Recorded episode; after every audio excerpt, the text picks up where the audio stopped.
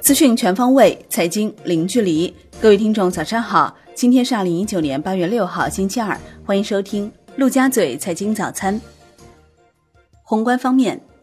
央行行长易纲就人民币汇率发表谈话称，人民币汇率波动是市场驱动和决定的。中国会坚持市场决定的汇率制度，不搞竞争性贬值，不将汇率用于竞争性目的，也不会将汇率作为工具来应对贸易争端等外部扰动。虽然近期受到外部不确定性因素影响，人民币汇率有所波动，但对人民币继续作为强势货币充满信心。央行有关负责人表示。受单边主义和贸易保护主义措施及对中国加征关税预期等影响，人民币对美元汇率突破七元，但人民币对一篮子货币继续保持稳定和强势，这是市场供求和国际汇市波动的反应。七更像水库的水位，丰水期的时候高一些，到了枯水期的时候又会降下来，有涨有落都是正常的。央行有经验、有信心、有能力保持人民币汇率在合理均衡水平上基本稳定。六月财新中国服务业 PMI 为五十一点六，为五个月以来最低，预期五十二，前值五十二。钟正生表示，七月中国经济呈现出阶段性的修复和改善，这与大规模减税降费、货币政策持续发力以及政府对基建投资的蓄力有关。目前，中国经济并未处于失速下滑的境地，经济减速是波动可控的过程。国内股市方面，上证指数收跌百分之一点六二，创二月二十二号以来新低；深证成指跌百分之一点六六，失守九千点；创业板指跌百分之一点六三，两市成交四千一百六十二亿元；科创板仍全线收涨，黄金股全线爆发。北向资金净流出三十四点六四亿元，近四个交易日净流出近一百二十亿元。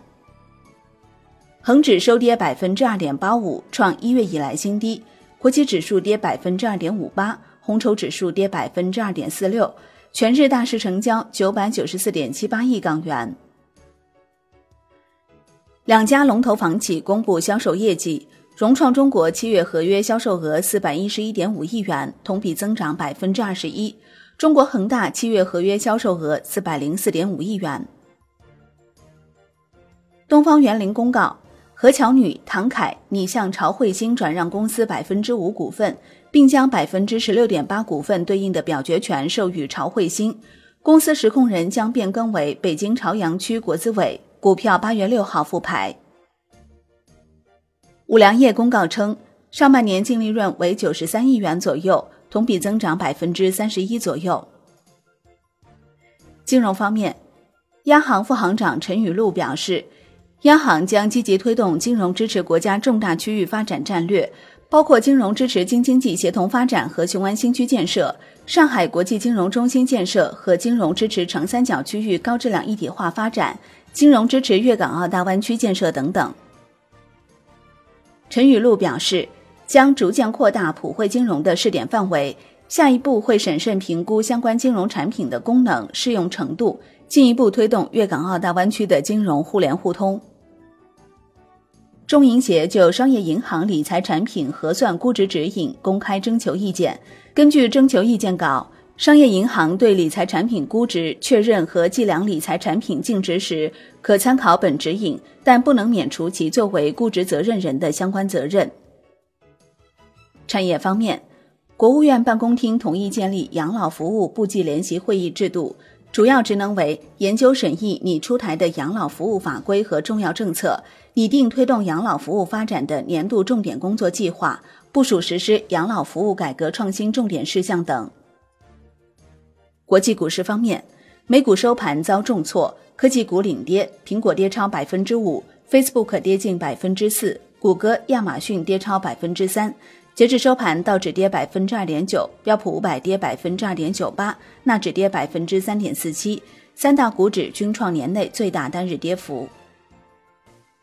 欧洲三大股指普跌。德国 D X 指数跌百分之一点八，法国 C C 四零指数跌百分之二点一九，英国富时一般指数跌百分之二点四七。欧洲斯托克六百指数收跌百分之二点二，创两个月以来新低，创三年来最大两日跌幅。商品方面，Umax 原油期货收跌百分之一点一七，报五十五点零一美元每桶。COMEX 黄金期货收涨百分之一点二五，续创逾六年来新高。COMEX 白银期货收跌百分之零点八三。伦敦基本金属收盘多数收跌，其中 LME 期镍、LME 期铅收涨。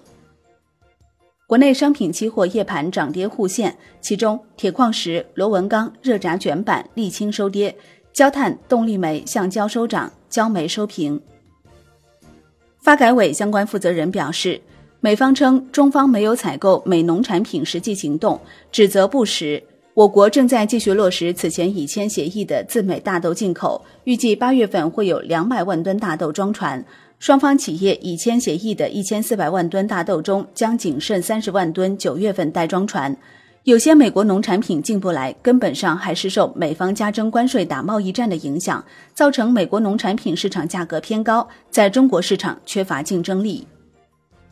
香港交易所宣布推出六支以美元计价的伦敦金属期货小型合约，包括铝、锌、铜、镍、锡及铅。债券方面，国债期货单边上扬，十年期主力合约涨百分之零点三五，创于一个月最大涨幅，价格创二零一六年十一月三十号以来新高。五年期主力合约涨百分之零点二三，两年期主力合约涨百分之零点一二。外汇方面。在岸人民币兑美元十六点三十分收盘报七点零三五二，较上一交易日跌九百三十六个基点。人民币兑美元中间价调贬二百二十九个基点，报六点九二二五，创二零一八年十二月三号以来新低。